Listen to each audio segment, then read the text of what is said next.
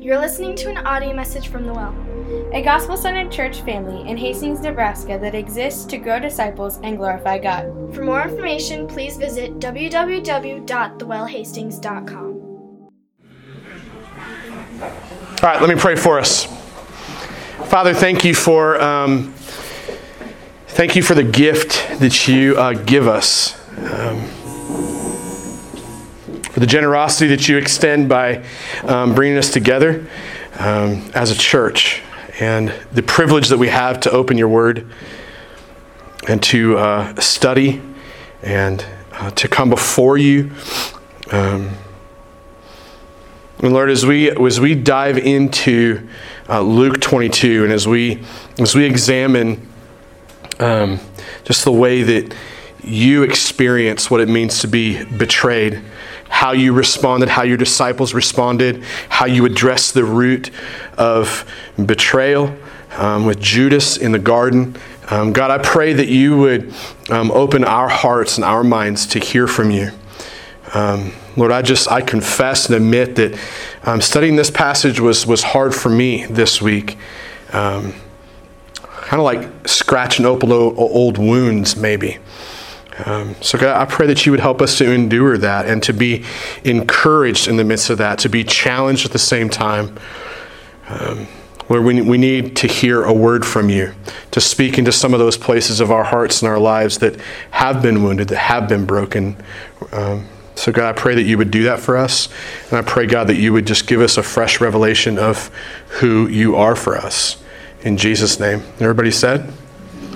Amen, amen. Luke chapter 22, verses 47 through 53. Luke 22, 47 through 53. While he was still speaking, there came a crowd. I'm going to stop. Andrew, can you uh, get my mic fixed, or should I turn it off? I just back up and hold it. It's kind of where I preach from, so how do I do that? back the pulpit up itself? Is that better? Yep. Yeah. Whew. Let's start again. Luke chapter 22, verses 47 through 53. While he was still speaking, there came a crowd, and the man called Judas, one of the twelve, was leading them. He drew near to Jesus to kiss him. And Jesus said to him, Judas, would you betray the Son of Man with a kiss? When those who were around him saw what would follow, they said, Lord, shall we strike with the sword? And one of them struck the servant of the high priest and cut off his right ear. And Jesus said, No more of this. And he touched his ear and healed him. When Jesus said to the chief priests and officers of the temple and elders who had come out against him, Have you come out against as against a robber with swords and clubs? When I was with you day after day in the temple, you did not lay hands on me. But this is your hour and the power of darkness. And so, what's happening in this passage is uh, Luke is telling us a story, right? A story about how Jesus was betrayed by one of his closest friends. And not just a story about how he was betrayed by one of his closest friends, but he also gives us some insight into um, how the disciples that followed Jesus responded to this betrayal. And we also see, in contrast to that, um, how Jesus responds to that betrayal. And then we also see Jesus just kind of confronting the root of the issue. And so the first thing we'll kind of take a look at is, um, is this betrayal from a friend. Think about that for a minute. That's kind of the reality that this passage confronts for us or addresses for us, brings to the forefront, right? The pain that we experience when uh, we face betrayal. The reality about betrayal is that never, it never comes at the hands of someone who doesn't matter to you. You're never betrayed by somebody who doesn't matter to you. The pain of betrayal always comes from the hand of someone who does matter. We're not, we're not betrayed by faceless people. Every one of us can look into our minds and see the faces of people who have betrayed us and the pain that we've felt from that. We're not betrayed by people that we aren't emotionally attached to somehow. We're not betrayed by people that we're not emotionally connected to somehow. We're not betrayed by people that we don't trust. You think about that. If you didn't trust someone to begin with, you would never face the pain of betrayal. We're not betrayed by people that we don't love somehow. If you never loved, you would never feel the pain of betrayal. It's the reality. If you never entered into that, betrayal wouldn't happen to you. There'd be somebody close to you, somebody you loved dearly, somebody you invested in, somebody that you should have been safe with, right? It should be a place of safety in relationships. And when that safety is broken, it, it's betrayal that is happening. Be somebody you shared your life with. Somebody that should have been a part of the nurturing uh, circle of relationships uh, that you have. That's, that's the truth of this passage, is that the pain of betrayal that comes our way, that we experience, doesn't come at the hands of people that we didn't once trust with our very lives somehow. Jesus in this passage is betrayed by a close friend, not somebody who is faceless, so to speak. Luke tells us that while Jesus was still speaking, while he was still speaking, there came a crowd, and the man named Judas, one of the twelve, was leading them. He drew near to Jesus to kiss him, but Jesus said to him, Judas, Judas, would you betray the Son of Man with a kiss? It's an interesting portion of our text. If you remember um, the last time we were in the Gospel of Luke, just a couple of weeks ago, um, Jesus has now moved to the Garden of Gethsemane with his disciples, and he has encouraged his disciples twice to pray. Pray that you are not overcome by temptation. Don't fall asleep, but stay awake and pray. And what do the disciples do? They fall asleep instead of praying. Second time, Jesus comes back and he's like, hey, wake up. Wake up and get into the presence of your Father. While he's saying that, as he is speaking, is when Judas and his crowd of murderous people begin to enter the garden. As Jesus is saying, Hey, wake up and start praying. Wake up and get into the presence of your Father. Wake up and rely on Him who can sustain you. It's in the midst of that. It's right after Jesus spent time praying himself to the Father. You might remember that Jesus withdrew about a stone's throw away from his disciples, knelt down and prayed to the extent that he sweat blood. Jesus knew what was coming down the pike, he knew that uh, the, the crucifixion was about to happen. And his simple prayer was God, Father, please take this cup from me. Nevertheless, not my will, but your will be done, right? When we see Jesus in the garden, knowing that this pain, this hurt, is coming his way, and he still teaches his disciples to, to get into the Lord's presence. He's warned them already at the table prior to this at the Lord's Supper. He's warned them that somebody was going to betray them. He's warned them that Peter would deny him three times. So he's given plenty of warnings and plenty of instruction and plenty of teaching. In the midst of all that, while he was speaking, there comes a crowd, and the man called Judas, one of the twelve. One of the twelve. This is the betrayal of a close friend, somebody who was a family member somebody that was close to Jesus, somebody that walked in close proximity and relationship with him day by day, night by night, ate from the same table with from him, went to the same parties as he went to, was close to him. They were close friends. Judas is somebody that should have been safe. He should have been, he should have been part of that circle of life giving relationships for Jesus. And the reality about betrayal that I think we see in this text too is that betrayal never happens in a box or in a vacuum, right? It doesn't just happen um, in some secluded little place from one person. As you look back into your filing cabinet in your mind and your heart, I am certain, almost certain, that every one of us in this room can look back in our life experience and see not one, but two, but maybe three, but maybe four, multiple people that have betrayed you, multiple people that have turned on you, multiple people that have stabbed you in the back, multiple people that have not followed through, multiple people that have hurt you, wounded you. When we, when we experience the pain of betrayal, it's not just at the hands of one person. At times, it's person after person after person for us. The pain of betrayal doesn't have one singular face necessarily. And I think one of the one of the temptations that all of us can struggle with in the midst of facing this, in the midst of thinking about this, in the midst of being confronted with this pain of betrayal, right? One of the temptations for every one of us is, is to think that somehow, um, somehow God, somehow God was absent in the midst of that pain.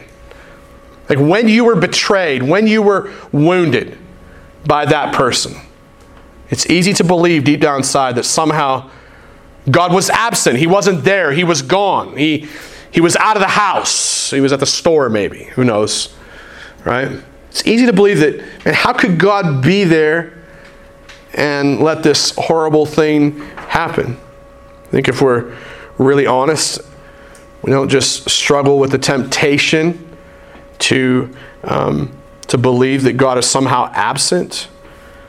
I think that we maybe struggle sometimes believing deep down inside, if you're really honest, and I think if you let the Holy Spirit examine you, you might find that deep down inside that you actually struggle with believing that maybe God authored that pain.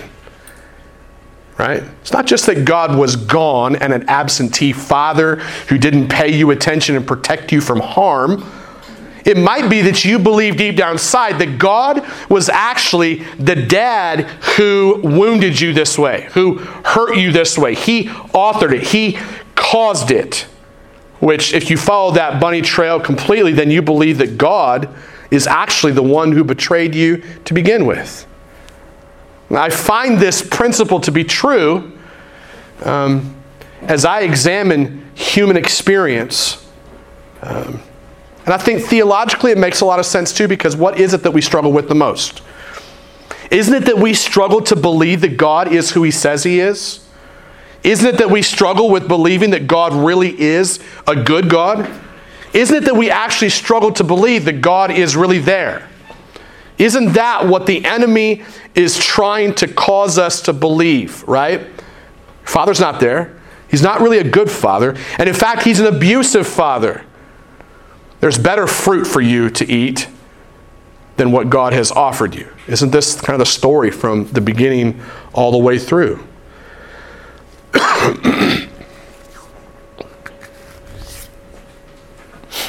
so I, I think sometimes that it's tempting to believe um, when pain and suffering, when the pain and the suffering of betrayal like enters into the doorway of your soul, when that pain and that suffering walks into the doorway of your soul, when you, it's not just when it walks in there the first time, it's when you go to open that doorway of your soul that's been closed for a long time.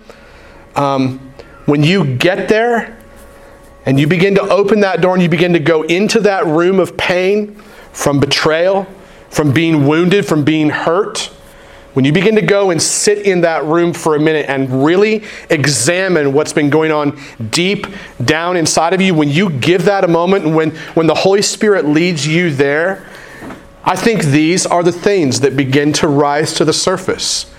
That really what I question is God's goodness, His faithfulness, His love, His presence, His power, right? Someone hurt me.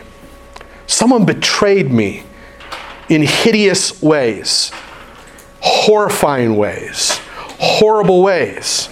And so now I question. Not just that I question, but I believe. And my struggle is believing something about God that is not true. Maybe sometimes you begin to think that maybe God has somehow lost control. Some people, when they look at this story of the garden and what's taking place, they believe that somehow Jesus was way out of control. Like, man, he thought he had this together. He thought he had this together. He called these 12 dudes to come and follow him. Suddenly, at the end, it all starts to come unraveled, it all starts to fall apart. And one of the major ways that it begins to fall apart is one of these guys actually betrays him. I think the reality about this passage is Jesus is more in control here. Um, and not that I think he could be more in control. Let me figure out a, a better way to say that. I think the evidence of him being in control here is more obvious than anywhere else. Why would I say that? Think about that. I think the evidence that, that Jesus is more in control in these moments is more obvious than other places in Scripture. Maybe another place where you might find this to be more obvious would be at the cross. Is this too heady for you guys? Are you tracking? Okay, okay I'm going to talk to two of you then. Um, the evidence that God is in control. You think about this the pain that you face in your life, betrayal. I know you guys are stories, most of you in this room. I know the hurt and the pain and the, and the difficult roads that a lot of you have attempted to walk down and walk through, right? In those moments when you begin to believe that God has betrayed you, what you're thinking is God's lost control. He cannot be a good God and be in control when that horrible thing happened. And when you look at this passage and you see Jesus, if you believe he is God, what could he have done in these moments when these guys were coming to arrest him and betray him? Right? Not Jesus like Superman gets up in the air and flies down. No. Raining fire down from heaven, maybe. Calling legions of angels to come and rescue him from this pain. This is what he could have done, but chose not to. Right? His response is different than that. And I think it, it proves it proves his sovereignty, his being in control. There is a purpose to what is happening in this passage. You think about the innocence of Jesus. Every one of us in this room has faced betrayal at some level or another, right? Not one of us in this room is an innocent person. Were you innocent maybe in the moment when you were being betrayed? Maybe an argument could be made for that. I don't know your story. I, I don't know where you were when this happened. I don't know who it was. But I do know this. You may have been innocent in those moments, but you and I are not totally innocent. We are broken people, right? That doesn't mean that the pain and the suffering that we face in this life and the hurt from betrayal, it does not mean um, that there's some sort of like a pat answer that just dissolves the hurt from that. Right? It doesn't make that okay just simply making the point that there is only one person in the entire world, in all of existence, who was completely perfect, completely innocent. So the horror of this betrayal against a completely innocent person far supersedes the pain that I've experienced in my life. That, that's an interesting one to chomp on for a while. When you think about the pain of betrayal. Let me think about these questions. Like, what are you tempted to believe about God? What are you tempted to believe about God as you think about betrayal? Are you tempted to believe that He isn't trustworthy? He's not powerful enough? He's absent, wasn't there? And the pain of betrayal, remember this the pain of betrayal from a friend is simply painful because that friend actually has a face, somebody that you know, somebody you loved. The second thing that we see in our text is the response to betrayal, right? The response to betrayal. Think about, think about your knee jerk reaction when it comes to being betrayed, when someone has betrayed you, when someone has turned their back on you, when someone has stabbed you in the back, when somebody has turned their heel against you. Your knee jerk response. So, we experience the pain of betrayal. Most of us I think most of us automatically shift into one of two positions. You're either going to shift into a defensive posture, right? Your hands up, you're ready to block what's coming next. You're living anxiously, wondering what's going to happen next. This wounded me, this hurt. I got to protect, right? Protect myself from the hurt and the pain and the wounds. That's one side. And I think the other side that we uh, often kick into is aggress, aggress mode, aggressive mode. We fight, we punch, we kick. We try to keep whoever it is that has wounded us at arm's length. Either, either by defending or by aggressing. These are the two ends of the pendulum swing for us. We either seek to defend ourselves from further pain, right? Or we retaliate aggressively. We protect and attack. And then what happens is we become victims who abuse others. Does that make sense? It's a vicious cycle that all of us get stuck in. There's an old saying that goes this way it says, A hurting people hurt people. Hurting people hurt people.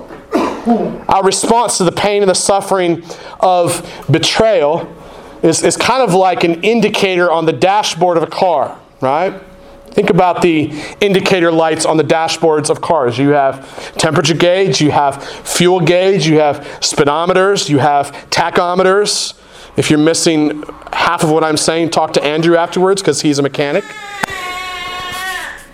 All those gauges in the dashboard of your car are there for a purpose, right? They're, they are to indicate to you and show you what the health level is of, of your car. How hot is it getting? How cold is it running? How fast is it driving? How slow is it driving? Right? I think our response to pain and suffering is, is like those indicators in our dashboards. Tells us how, how well our soul is running. Tells us how well our heart is doing. Tells us how healthy we are. So I think that when we're when you're living in fear, or when you're living in woundedness, or when you're living in shame, or when you're living in uh, guilt, then your, your dashboard, the gauges in your dashboard, can read either quick to be defensive or really quick to be aggressive, quick to attack. What's your normal mode for you? What's your normal mode? When it comes to the health of your soul and responding to suffering, hurt, pain, betrayal, what's your normal mode? Kick back and defend? Or jump ahead and attack? Because both of those will indicate how you're living in regards to the fear and the shame and the guilt and the pain and the woundedness deep down inside of you that have not been healed well. On the opposite, I think this. I think that when we're living in peace and contentment and wholeness and freedom, then, then the reality is your dashboard gauges will read this. Quick to love, quick to forgive, quick to listen, right? Quick to extend a mercy. Quick to extend healing to enemies, especially when they wound you. Then this is the contrast that is revealed in this passage. As you look at it, look back at verses 49 through 51. Luke tells us when those who were around him, meaning Jesus, right? When those who were around him saw what would follow, they said, Lord, shall we strike with the sword? Right? Shall we strike with the sword? And one of them struck the servant of the high priest and cut off his right ear. But Jesus said, No more of this. That would be the emotion in the passage. Here, here's the easy thing to do when you're reading this passage. Let me read it to you this way. When those who were around him, meaning Jesus, saw what would follow, they said, Lord, shall we strike with the sword? And one of them struck the servant of the high priest. You follow me? No emotion in the passage. As you interpret passages, as you read them, it's helpful. Helpful to read them with the actual emotion that was taking place there. I get the picture of a father, a loving father, in the middle of a room. No more! Stop! Right? This is what Jesus is doing. No more of this. And he touched his ear, ear and healed him. So the disciples in this passage, uh, they respond to Judas's betrayal by defending and attacking. But Jesus responds to Judas's betrayal by reaching out his hand, extending his hand in love and healing. Listen to me. The core of the message of the gospel is to reach out sacrificially in love, giving of yourself completely to the point of death. Jesus did not defend himself here. Did not. Why? highest purpose because he's wanting to go to the cross and give himself as a ransom, a payment for our sin, so that we could, as his enemies, become children of God, right? This is what Jesus does. What happens when, when we come and approach Jesus, begin to follow him, and we, we get it all wrong. We, we misunderstand. And the reason is because our knee jerk reaction, our knee jerk response, right? Our in the moment response to all of life is, is broken. The knee jerk response from the disciples in this passage was to cause hurt and pain. They were hurting. Hurting people hurt people.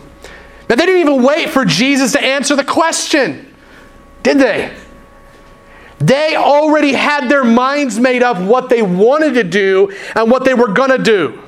Ever have somebody come and, like, it's almost like verbal processing, right? Hey, I wonder if we should go to McDonald's. Yeah, let's go to McDonald's. And we're gone. It's like, whoa, I don't want to go to McDonald's right? It's like this verbal processing thing that takes place where you find out that the person that asked you the stinking question to begin with wasn't really concerned about your answer, they were just concerned about getting it off their chest, right? That's what's taking place here in this moment. When the disciples asked the question,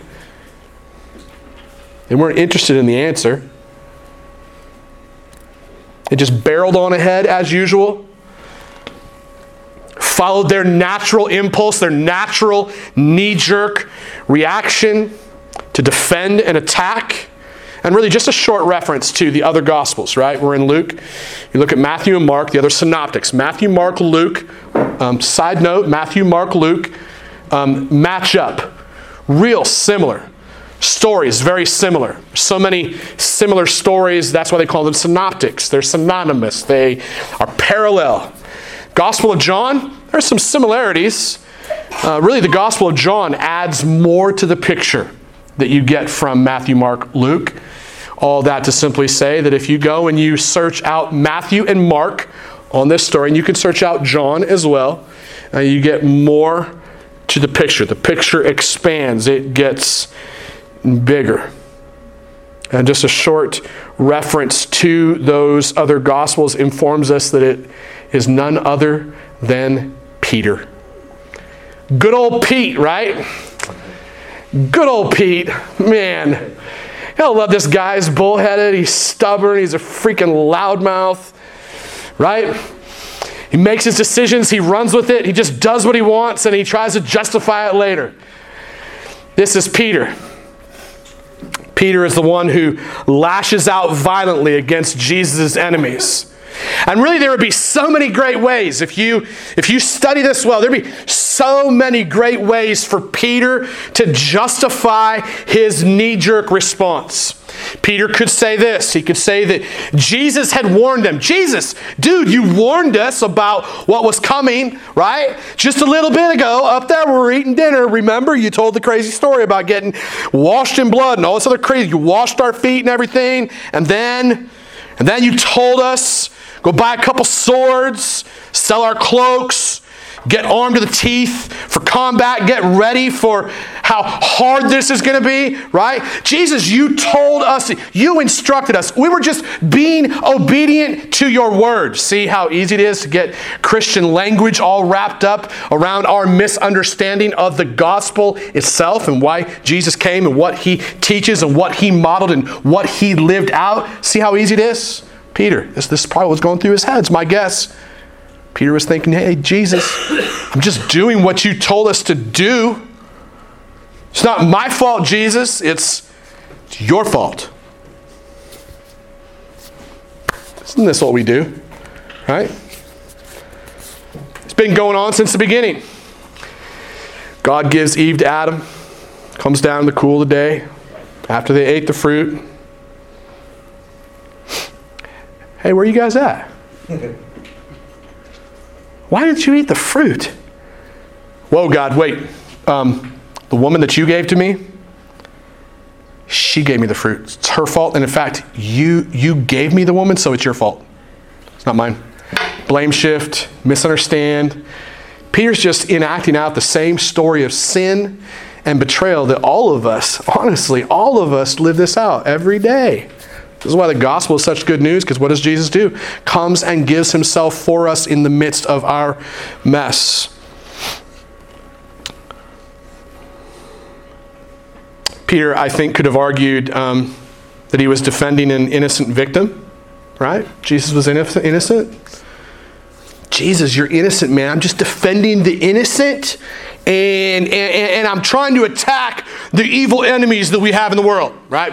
I'm advancing your kingdom through violence and warfare and murder. Some of you may be thinking here in these moments, what about the Old Testament? That's a really good question, right? I mean, God, God did do a lot of very violent things in the Old Testament. We know that, if you understand your Bibles much at all. That's one of the greatest arguments of, uh, of atheists and agnostics, right? Is that uh, and God was this God of violence. He murdered and killed people. How, how, do you, how do you get around that? How do you answer? And listen, pat answers don't work, right? It doesn't work for any of us. I know. I was unbeliever until 17 years ago. Like Jesus? No way. The Bible? No way. I don't think so. So I think when we think about this big picture of how you respond to evil, to the pain of betrayal, to people who abuse you, you, you can think about that in a, in a personal sense, but you can also step back and think about that in a entire worldwide sense. Look, look at the direction of our world around us for a minute. Do I have to say much more than that? The world's been at war for how long? Since the beginning, right? Since Cain and Abel, since Cain and Abel had a little fight, since Cain picked the fight, since Cain refused to listen to God when God came to him and said, Hey, Cain, sin is crouching around the corner of your heart, getting ready to whoo, pounce on you, right? You better master it before it kills you. Cain shuts his ears. He's pissed at Abel because Abel gets God's attention. And that same story has been playing out until now. And the world around us responds in these defensive and attack measures that we are all prone to prone to because it's hardwired into us. From the moment that you were born, in fact, I would say from the moment that you were conceived, got time, take two or three minutes. There's an interesting study that I've been doing in a book called uh, um, The Relational Soul. Um, this will seem like a crazy bunny trail. When you track with me for a minute hang with me, I trust the Holy Spirit will bring us back around because I know that I can't do it very well. I'll pray that it's going to be beneficial for you guys. Number one, first of all, I highly recommend everyone in this room goes and buys that book and then reads it vigorously. Um, secondly, because I know that most of you probably won't do that, um, let me give you this little nugget. It's really interesting that our souls, basically the, the emotion center and the experience center of our beings, okay? Our souls are super relational. Uh, the way that you and I learn how to um, feel emotions is actually um, developed in us relationally. Here's what I'm saying. When, you're, when you are conceived in the womb, this scientific proof in this book, right? That there are doctors that have written this book. Uh, it's, more, uh, it's more psychological and physiological than it is theological, although it's very theological too. I might have just lost half of you, and that's okay. when you are inside the womb, the way that your soul as a baby is developed to feel emotions is based upon the emotions that your mother feels. So, if you could go back to your mom and say, What was happening uh, when, when, when I was in the womb? You, you would find that, wow, well, she responded this way, right? And this is now why I respond the way that I do. Think about the way that you're able to understand how somebody else is feeling. Now, I realize, women, you're looking around, if you have a husband in the room, or even just a guy friend, uh, you're probably looking around the room and you're like, him? Understand my emotions? What? Yeah, that's because he's dense, okay? because men are dense and, and lazy. And we ignore our wives and their emotions, but the reality is every man feels emotions as well. The other issue is that men don't want to deal with the emotions, and so we learn from a young age to put up barriers, right? Um, so back to the original point. We, we learn how to feel and how to emote based upon um, the relationship that we have with our mother uh, early on. And so we get these natural, knee jerk emotional responses from before we were even born. A lot of people want to argue for experiences, right? Oh, well, I was five.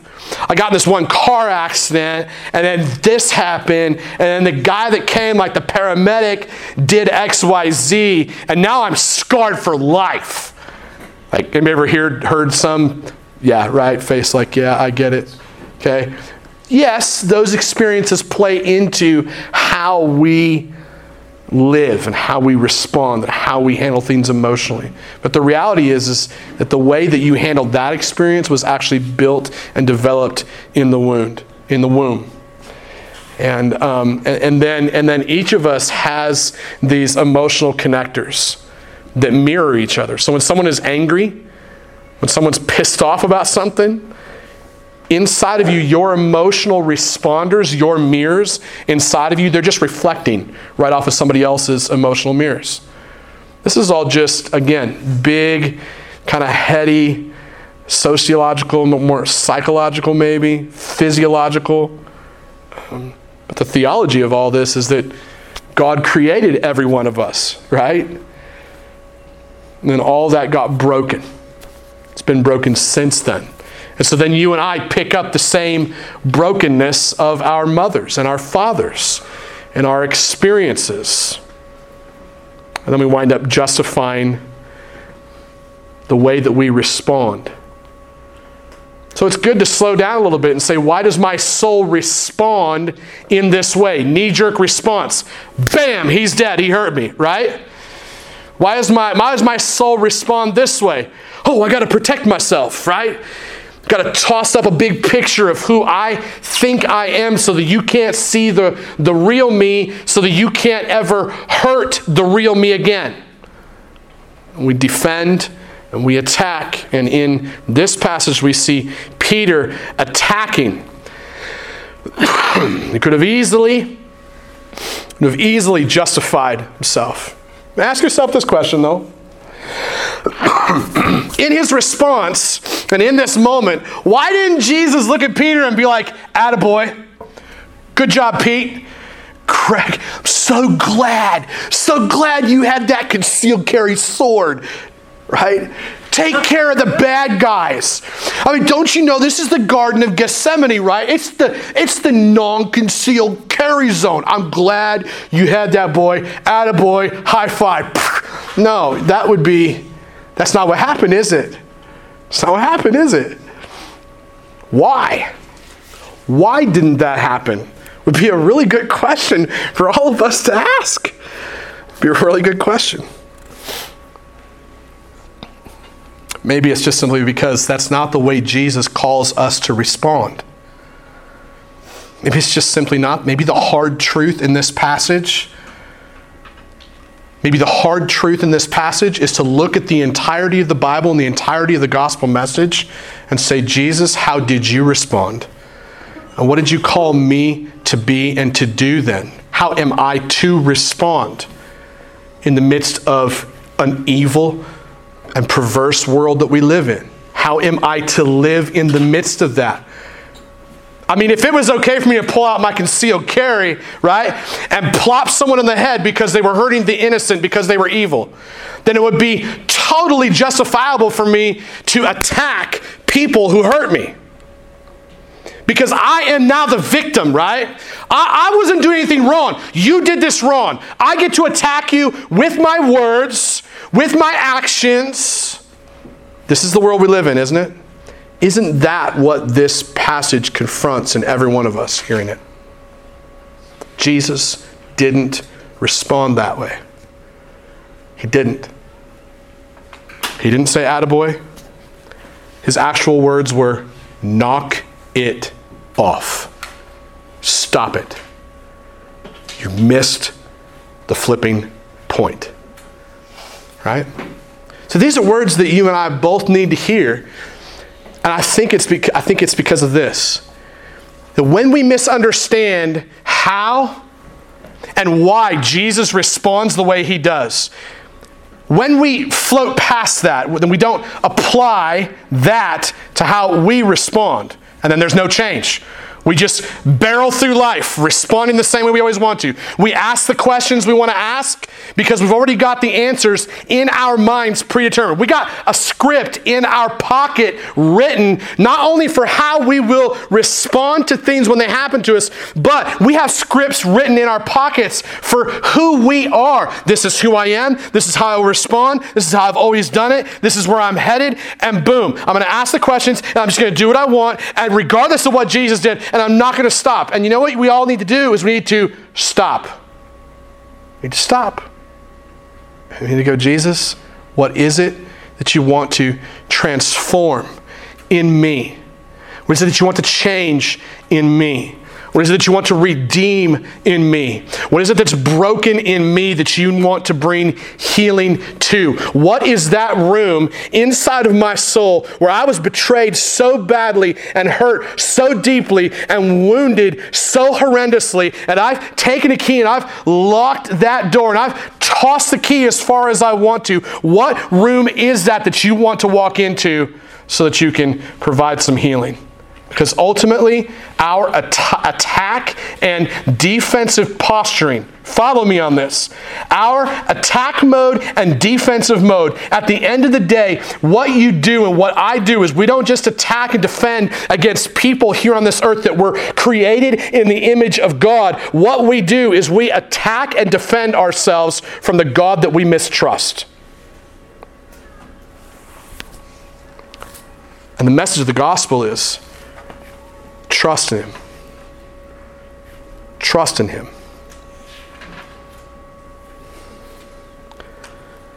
Third thing that we see in this passage is the root of betrayal. The root of betrayal. Think with me for a minute about the thing beneath the thing. Think about the thing beneath the thing, right? The iceberg under the surface that sinks the ship, the faulty foundation that causes the fracture in the walls of the house, the unseen conditions that cause worldwide catastrophe, maybe. See, Jesus was able to see the thing beneath the thing. He knows the root of the problem. the root of the problem is more than what you and I can see on the surface. The things on the surface that get your attention are not the thing, they're not the problem. The problem is underneath. And the other problem is that underneath that thing that's underneath that thing is the thing that we don't want to deal with. Jesus has no problems taking us there. I would argue that when it comes to the pain of betrayal from close friends, what we need most is a supernatural gift from God that gives us the ability to see that root, the root of the problem behind. Listen, what we need is God to give us a supernatural understanding and ability to see the thing beneath the thing, the root of the problem behind the face that caused you the pain. You got something in your life that caused you pain? that betrayed you, that, that wounded you, that treated you in ways that you should have never been treated, a husband that left you, a sister that betrayed you, a parent that didn't keep you safe.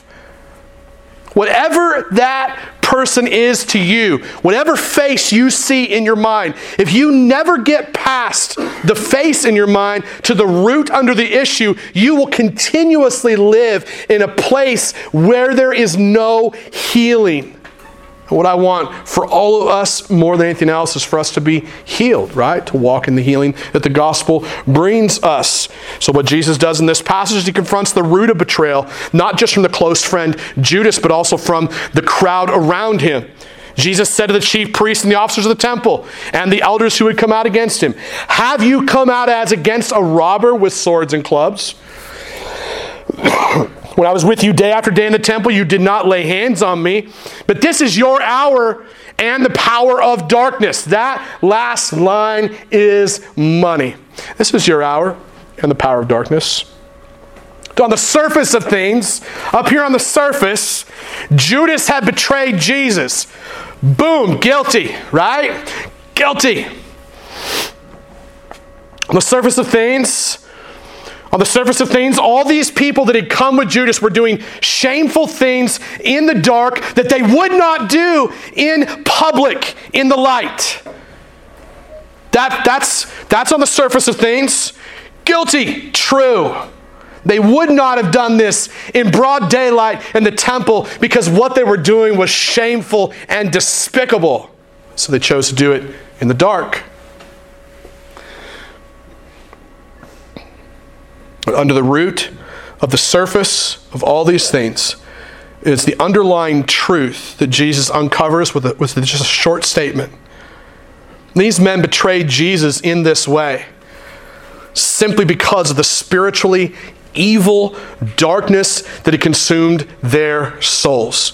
Your soul may not be as consumed as the darkness that had consumed these men in their souls, but let me just uh, break it to you and I both. Newsflash, newsflash, we are all, all of us, able to fall at any moment to the most grievous of things that we thought we would never do. Just think about the way you used your words in this last week. Man, I wish I wouldn't have said that. What you're really saying is, I didn't believe I could ever say that. Deep down inside of you, you have a much better picture of yourself. And that picture of yourself is what you try to project. And every time you make a mistake, is you going back on that script that you keep in your pocket. See, it's the spiritual evil that had consumed these men that had caused them to do this. Identifying the root of betrayal is part, it's just part of what sets you free from the power of that pain of betrayal. Evil had consumed these men. Do you struggle? Do you struggle? Just some questions for you as we wrap this up. Do you struggle with kind of like a constant churning wheel? We call this the wheel of anxiety, right? You struggle with that? Did you struggle with uh, this constant churning wheel of like blame and guilt that you not only place upon everybody else, but you also place upon yourself and you try to live under that weight? Even though Jesus has come to you and said, Hey, hey, come and follow me because my burden is light, right? My burden is light and my way is easy. Even though Jesus has said that, do you struggle with that? You find yourself questioning why someone would hurt you this way? Are you trapped under the control, the pain, and the suffering of betrayal from someone else? Listen, the only way that you and I will be enabled to speak honestly and lovingly to the people who have betrayed us is if we come to grips with the root of their sin against us, as well as the root of sin that you and I are both prone to. The same sins that you and I see in anybody else that has hurt us and wounded us lies dormant inside of each of us. A cursory reading of the book of Romans, first seven chapters or so, we would give you that picture. It's a humiliating picture. It doesn't mean that the people that have hurt you, it does not mean that they are not guilty simply means that God will release you from their power and their control over you. And I think what you have to do is ask Him to reveal to you the evilness and the darkness that powerfully controls them and could be controlling you. Identifying that root of betrayal is just part of what sets you free from the power of that pain and betrayal. And so, as I wrap this up, um, um, but this is something that I've struggled with for years. And uh, um, betrayal is a tough word uh, for me.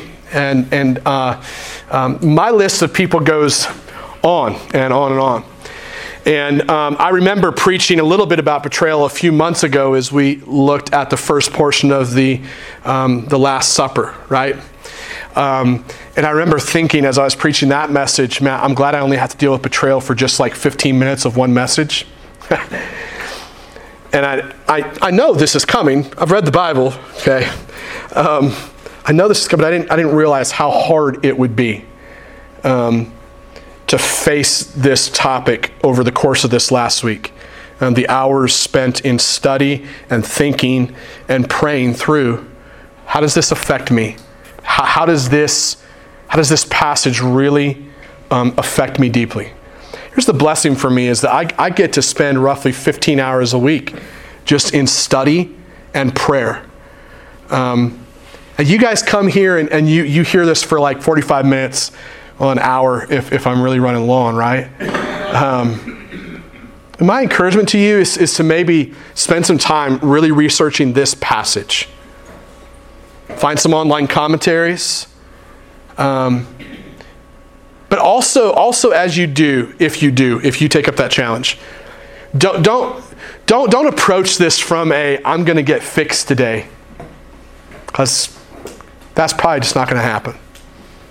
By 15 years from now, you, you may still be wrestling with some of the effects of the wounding of being betrayed and how you need to continue to grow in that area, extend forgiveness and mercy, and respond in a godly way and continue to identify the root and quit making war against the faces in your mind. Um, you may just need to walk this out for a long, long, long time. Um, but as I, uh, as I um, studied this last week, I, I, came across one passage, really kind of like two passages. I'm going to crunch them together, and then one quote that I want to leave you with. Um, that when when I heard them, like marked my soul, I guess, and I was reminded of them. Uh, Hebrews 4, 14 through 16, as well as 5, 7 through 9, crunched together, um, says this. Since then, we have a great high priest who has passed through the heavens Jesus, the Son of God. Let us hold fast to our confession, for we do not have a high priest who is unable to sympathize with our weaknesses, but one who in every respect has been tempted as we are, yet without sin. Let us then, with confidence, draw near to the throne of grace, that we may receive mercy and find grace to help in time of need. In the days of his flesh, Jesus offered up prayers and supplications with loud cries and tears to him who was able to save him from death. And he was heard because of his reverence. Although he was a son, he learned obedience through what he suffered. Being made perfect, he became the source of eternal salvation to all who obey him. The reality about these passages and the way that I take comfort from this passage um, is this Jesus knows you're suffering. Jesus knows how you have suffered. He suffered as well. Jesus knows what it means and what it looks like and what it feels like to, to question whether or not God our Father has heard our cries of pain. Jesus knows what it's like to be tempted to fall asleep or to respond out of hurt. Jesus knows the difficulty of obedience in the midst of a world that is going to hell in a handbasket around us, right? Jesus knows these things. You and I are not alone on this journey. The difficulty and the hardship of obedience to the gospel, the difficulty and the hardship of trusting in the gospel, the difficulty and the hardship of being changed by the gospel. We are not alone in those things because Jesus walked this life as well. The pain and the suffering of betrayal makes the gospel a sweet sound to the ears of those who are being saved by it. Quote. A quote from a guy named Anyabwile Thabiti. at the pastor and wives conference this last uh, summer, and um, he preached for four days. I mean, what a privilege for me and Christy to be sent to this. He preached for four days, like twice a day. Big black man, passionate about the gospel. He, he would say, Listen to me, my beloved. And when he would say that, like when I say it, you think I'm kidding, right? When he would say it, you got this deep sense that he actually really did love every person in the audience. Um, at the very end of his four days of preaching, he dropped this quote on us. What he was preaching about was revival. This big idea was that our hearts are dead, locked away inside of a cage because of the hurt and the pain and the suffering and all the things of this life. And what God wants to do is revive your heart, wake up your heart. Your heart is asleep like the disciples in the garden, and He wants to wake you up. And then He drops this quote When pain and suffering enters into the doorway of your soul, you can look right at that pain and suffering and you can say this Welcome, my slave. Welcome, my slave. I'm ready for you to accomplish what you came to do. Suffering and the pain of betrayal, it is a slave. It is a slave in the sovereign hands of our Father in heaven who is in control of every moment, every second, every breath, every hair on your head. He is in control. Nothing changes that pain, suffering, betrayal, slave in the hands of our Master, our Father in heaven. Had a purpose in Jesus' life. That purpose was the salvation of all who would come to trust in Him. And the reality is that in many ways, every one of us hearing this message has also been the betrayer to Christ. That's the reality. Every one of us has done that one way or the other, and will again, most likely. Yet, Jesus still goes to the cross. So, those of us who were betrayers could have the opportunity to become sons and daughters of our Father in heaven. This is grace. This is the picture of love. This is the picture of mercy that every one of us deep within our souls is crying out for in reality. Pain and the suffering and the sin of betrayal, it's been defeated. It's been defeated at the cross of Christ so that we who have been broken by it and are broken in it could be made whole and complete in Christ Jesus. Let that be an encouragement to you as we close. Let me pray. Father, we thank you. Thank you for this passage, this message, this word. we thank you for not just the example of Jesus at the cross, but also his words at the cross, his actions at the cross, and his words and his actions then also in, in the garden. Lord, we just pray that you would um, draw us into a sweet time, um, just closing today as we worship together, as we partake in communion together. But I pray that you would paint a picture on our minds, our hearts, and our souls of the, um, of the truth of the cross and the healing that is available to us. In Jesus' name, amen. As we close, we'll close with communion and worship. Um, the way that we do communion here is there will be two people at the front to serve you. Um, you can just come forward as you um, feel ready after we get the elements ready.